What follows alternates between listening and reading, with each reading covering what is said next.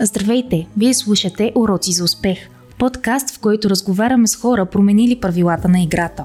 Те са изявени лидери с социална ангажираност, които се изправят смело срещу предизвикателствата на днешния свят. Общото между тях е, че започват своя път от Американския университет в България и разказват за своите стъпки към успеха, за трудностите с които са се сблъскали и за уроците, които са научили. Здравейте, вие слушате Уроци за успех. Това е съвместен проект на Капитал с Американския университет в България. Аз съм Анина Сантова. Както знаете, в поредицата от подкасти ви представяме хора, които наричаме успешни и от които със сигурност можем да научим нещо. Днес в студиото с мен е Николета Попко-Стадинова, която е журналист по образование и маркетолог по професия. Освен това, тя е създател и на Love Guide, проект за сексуално здравно образование, носител на много награди. За всичко това ще говорим днес, като ще опитаме да надникнем и малко по-навътре и да дадем отговор на въпроса какво представлява успеха извън баналната си дефиниция. Здравей, Николета! Здравейте и много благодаря за поканата. И на мен ми е много приятно. Първият ми въпрос е, понеже ти се занимаваш с а, доста неща, е разрубен, така да кажа, на три части. Завършила си журналистика, занимаваш се с маркетинг, имаш собствен проект, който е доста интересен. А, как пътя ти се а, развива в тези три посоки и дали има някаква тънка линия, която ги свързва? Пътят беше дълъг, действително, защото аз завърших вече преди повече от 15 години Американския университет, журналистика и масови комуникации и под, под специалност история. Още докато бях последния семестър там започнах като стажант във Вестник Капитал, след което и останах а, близо 3 години или повече от 3 години като журналист, след което бях редактор на списание Вайс, след което през цялото това време аз не спирах да ходя на най-различни видове обучения по света и у нас, отново свързани с а, журналистика и да пиша за много и най-различни медии като фрилансър. А, след което направих и магистратура в Амстердамския университет а, по комуникационни науки, след което се върнах в България, продължих да работя в списание Едно и чак тогава вече а, един приятел от Американския университет а, ме покани да започна като маркетинг експерт в а, а, IT компанията Мелан, в която работя и до ден днешен. Вече над 7 години, българска компания и паралелно с това в този период започнах и Love Guide, а, както и ти каза, а, сексуално и здравно образование за българските тинейджери. Тоест, когато си се занимавала вече в Мелан с маркетинг, си решила да започнеш а, и този собствен проект. Абсолютно паралелно стартираха двете, така съвпадна чисто и просто таймлайнът. А, да, с Love Guide започнах в края на 2014, а в Мела започнах в началото на 2015. Супер. А, според мен за никой не е тайна, че говоренето за секс с деца в България като цяло е доста нарядко, имам предвид. Пренебрегва се тази тема, неудобна е и прочие. А затова въпрос ми към тебе, защо реши да й обърнеш внимание? Реших да й обърна внимание още докато бях в Холандия, където учейки работех и в холандското радио, най-вече за един проект, който изследваше а, правата, свързани с а, сексуалното здраве в Юго-Источна Азия. Аз още докато бях в Капитал и се занимавах с образование, знаех, че в България няма сексуално и здравно образование като част от учебната програма. Такова каквото има и в Холандия, и в много други страни.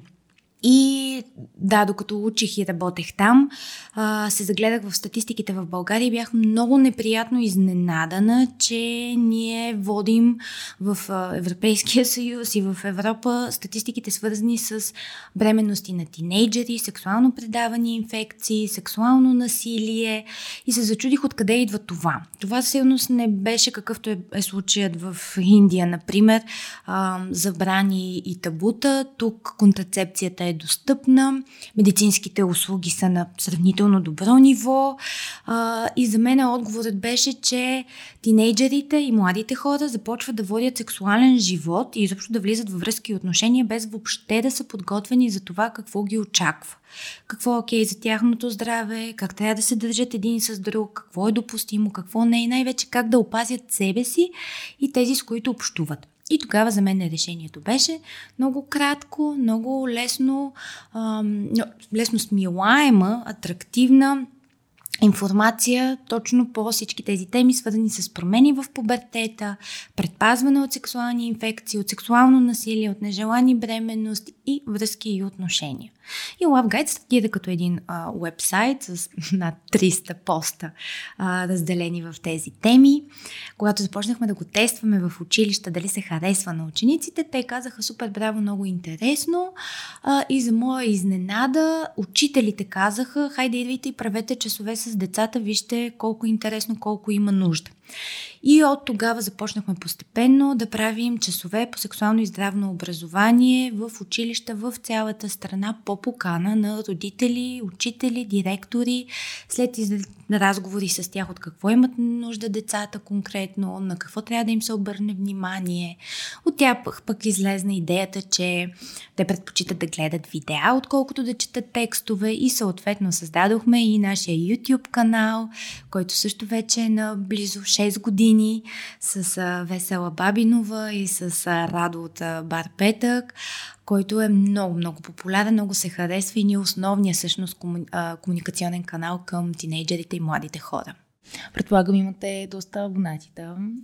Имаме доста абонати. А, освен това, статистиките показват, че 70% от гледанията ни, а, които са на 10 милиона, мисля, а, са от а, хора, които не се абонират. Защото темата е табу, защото mm. тези видеа много често се, те са образователни, а, се гледат на общи компютри, не на собствени устройства и все пак 70% от гледанията са от а, неабонати. Тоест, та, пак съществува това притеснение един тинейджър да си види тайно в телефона. В смисъл не се приема така темата, че да, да е спокоен от това, че търси информация по въпроса. И може би това е едно от нещата, които с подобен подход, който ти в момента създаваш с говорене в училища, е на път да се промени след пак, като се обсъжда повече.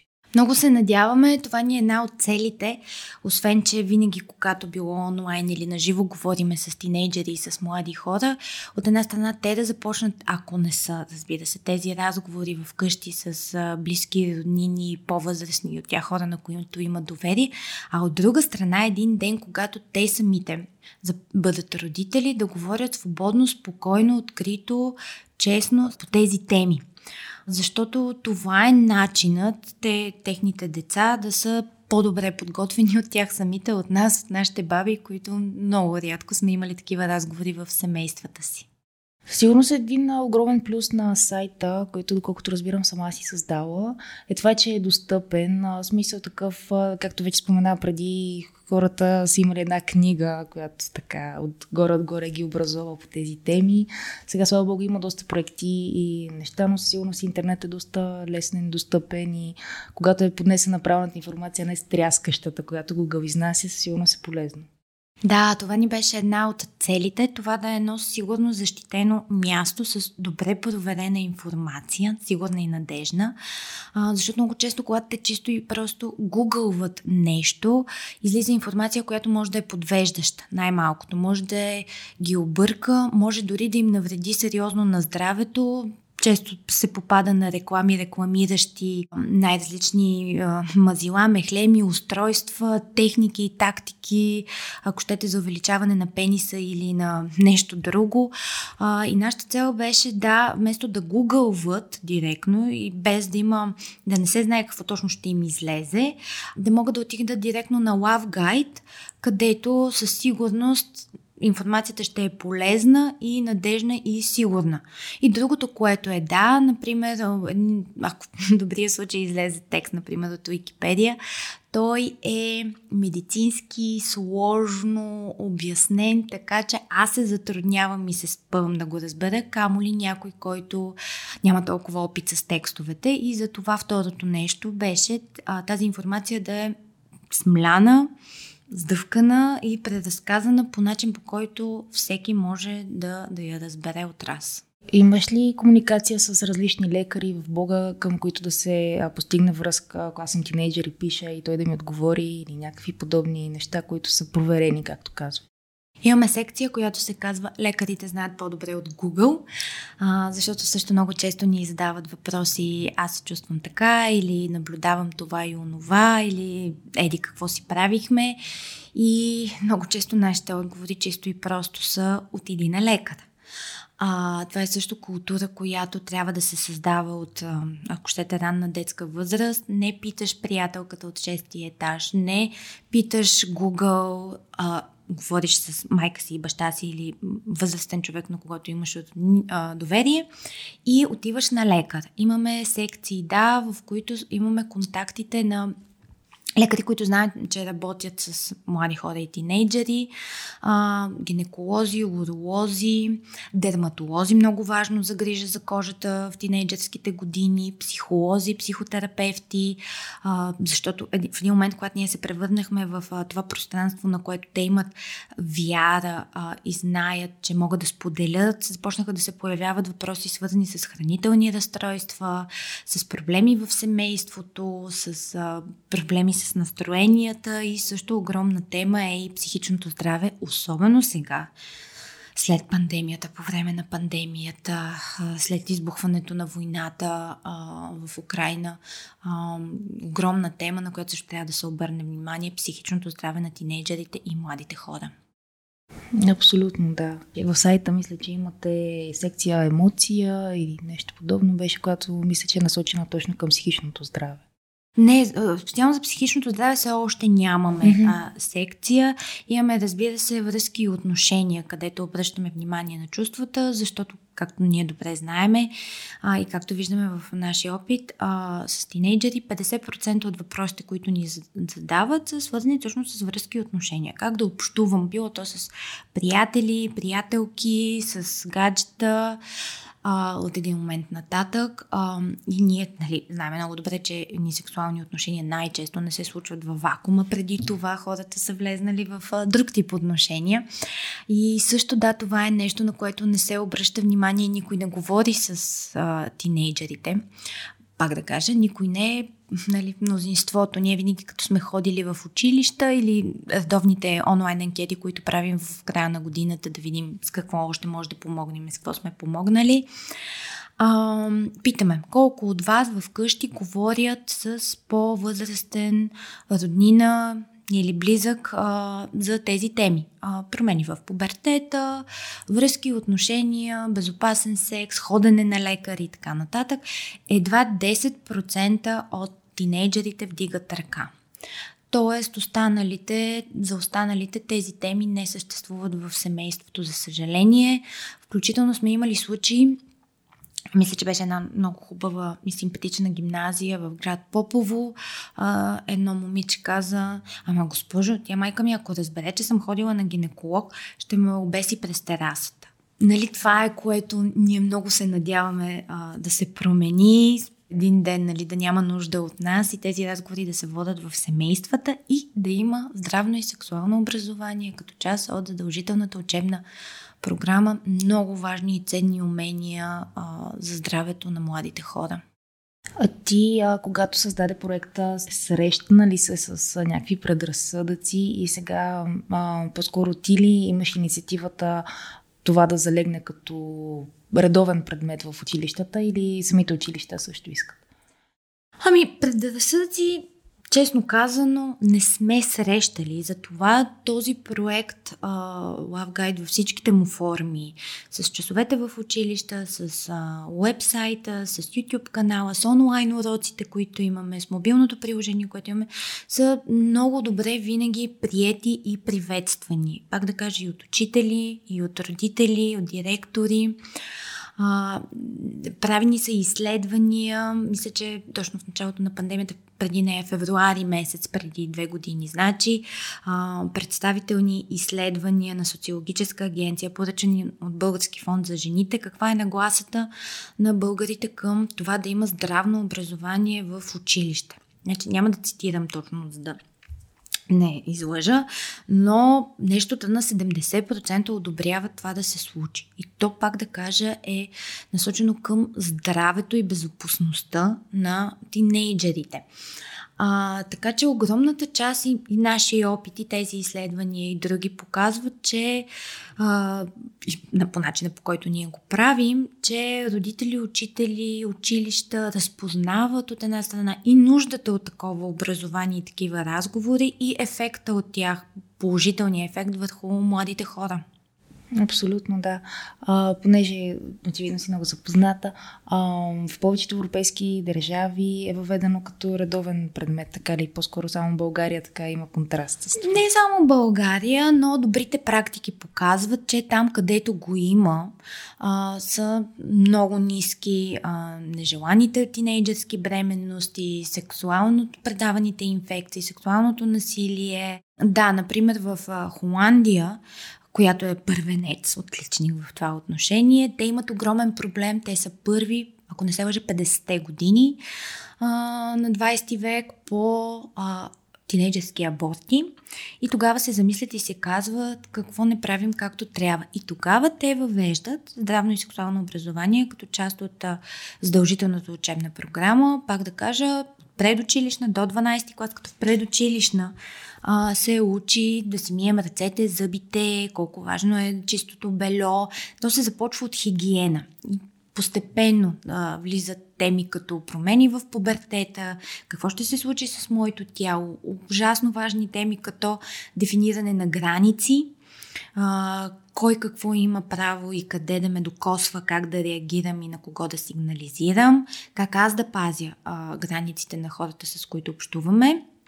И чак много късно вече, нали, съобразено с възрастта, след промени в пубертета, влизат темите за безопасния секс, предпазване от инфекции на желани бременност и се стига дори в 12 клас, или там последните еквивалента на техния на 12 клас, до отговорно родителство. А, и, нали, за едни 50 години, както а, Холандия е първа по а, тинейджерски аборти, става последна в Европейския съюз. Силата на образованието. Да, да, доказано е, че там където го има се отлага и във времето първия сексуален контакт и много по... Просто знаят как, как да се отнасят към здравето си младите хора. Да, абсолютно. Аз, поне моето мнение е, че ако залегне сериозно в програмата, отношението ще е много по-различно, защото сега сякаш нали, на тинейджерите е малко забавно, гледат да мине, какво ще им кажат и така някакси отминава темата, което май нали, не е много добре, но виждам, че имат усилия тя да продължава и вкъщи. Да. Ти в момента продължаваш да се занимаваш с а, маркетинг. А, предполагам, това ти помага и за Love Guide. Какви са следващите стъпки към, за развитието на платформата и като цяло за твоето професионално израстване, ако знаеш? Аз продължавам да си поделям времето, да, между Love Guide и Мелан. В Мелан се грижа за комуникациите, маркетинга, employer брандинга, а, и да, двете, двете неща за мен вървят ръка за ръка. Все още това продължава да бъде и моят план за близкото бъдеще. А, Love Guide, надявам се, не знам, да възстановим, защото ние последните две години заради пандемията не сме имали часове в училищата, защото, знаете, те бяха през по-голямата част затворени, имаха да наваксват с учебния материал, не им беше до нас абсолютно разбираемо. А, надяваме се да продължим да правим това, което правим и онлайн, и наживо с учениците. Да, абсолютно. Между другото, много ми е любопитно. А ти ли създаваш съдържанието за, за Love Guide? аз започнах, а в началото, преди 7 години, експериментално като започнах, а, да, аз го създавах, но от тогава, разбира се, ние сме екип. От колко души? Ами, от колко души? А, много дълго време част от екипа беше Надя Здравкова, която страшно много създаде огромна част от нашето съдържание. Наръчници, онлайн уроци, ам, видеа, разбира се. В един момент се присъедини към нас и Руми Матева. Всички те са завършили Американския университет и са прекрасни и копирайтери, и умеят и дълги пространни а, форми на съдържание. А, да голяма част от съдържанието всъщност а, след тази експериментална фаза е създадено от тях двете. Значи специалността журналистика в Американски университет много ти е помогнала и средата там със сигурност. Определено, да. Това е един от най-ценните опити в а, и професионалния ми, и в а, личния ми живот. Тези за мен е 5 години в Американския университет. Да. А, след като минахме така през основните ти пътеки, искам да те попитам какво според теб е успеха и качествено, и количествено, и въобще, ако може да е една дефиниция, която да е твоя лична, която да е извън баналната. Да, то е много субективно и абстрактно. Аз си мисля, че ам, на колко хора колко си помогнал, така че да им се подобри живота. Да, положително си повлиял. За мен това е много ценно и много важно. Кратко, точно и ясно, като формула. Добре. Добре, ми тогава предлагам да минем и към десете блиц въпроса за десерт на нашия подкаст. А, първият е по какъв начин студентските ти години повлияха на пътя, по който се движиш в момента. Ами, страшно много повлияха, най-вече специалността, която си избрах, журналистика и масови комуникации, като тънка червена линия до ден днешен всичко, което съм правила, а, минава създаването на съдържание, където там бяха положени основите на моите умения и знания в това отношение и разбира се, приятелите, и, които срещнах там и с които и до ден днешен и работя и си пия бирата. А как реши да кандидатстваш в Американски университет в България? Ами, това решение го взе майка ми, която е преподавател по история в Югозападния университет и има опити с други български университети и тя тогава каза, че то беше ясно. България не беше част от Европейския съюз и бяха много скъпи таксите за нас, ам, за университети извън България. А, и тя каза, това, което ние можем да се позволим, единствено и само качествено, най-качествено е Американския университет в България. Така че аз не съм кандидатствала никъде другаде, освен там. А специалността е журналистика? Нея аз я избрах. А, майка ми държеше, не само, че държеше, ми си мислеше една-две години, че аз уча или ще уча бизнес, администрация и економика. Но аз, влизайки в университета, тогава трябваше, освен Сати Тойфел, да напишем и есе, какво мислим, предполагаме, че бихме учили и бих ни било интересно. И аз още тогава от ден едно бях казала журналистика.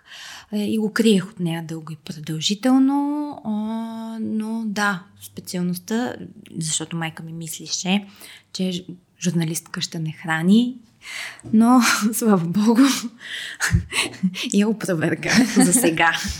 Еми така е, то виж в колко сфери ти помогна. Да. Най-малкото. А, кой е преподавателят, който оставил най-голям отпечатък върху теб? Ми, много са. То хубавото на а, Американския университет е, че е Liberal Arts Education. Освен журналистика и масови комуникации, а, там се учи и литература, и математика, и бизнес статистика, и история.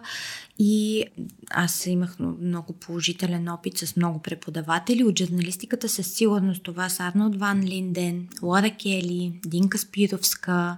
А, други мои любими преподаватели са по математика която аз също много обичах и до ден днешен помагам аз на дъщеря ми по математика. Ангел Попов, а, господин Мотавчиев по бизнес статистика. Много обичах и история. Там много ми повлияха професор Йор и Джеймс Фросета. А, по Creative Writing имахме страхотен преподавател Коен. Изобщо Мога и да продължа даже. да, доста, доста дълъг списък. А какъв е най-важният урок, който получи там?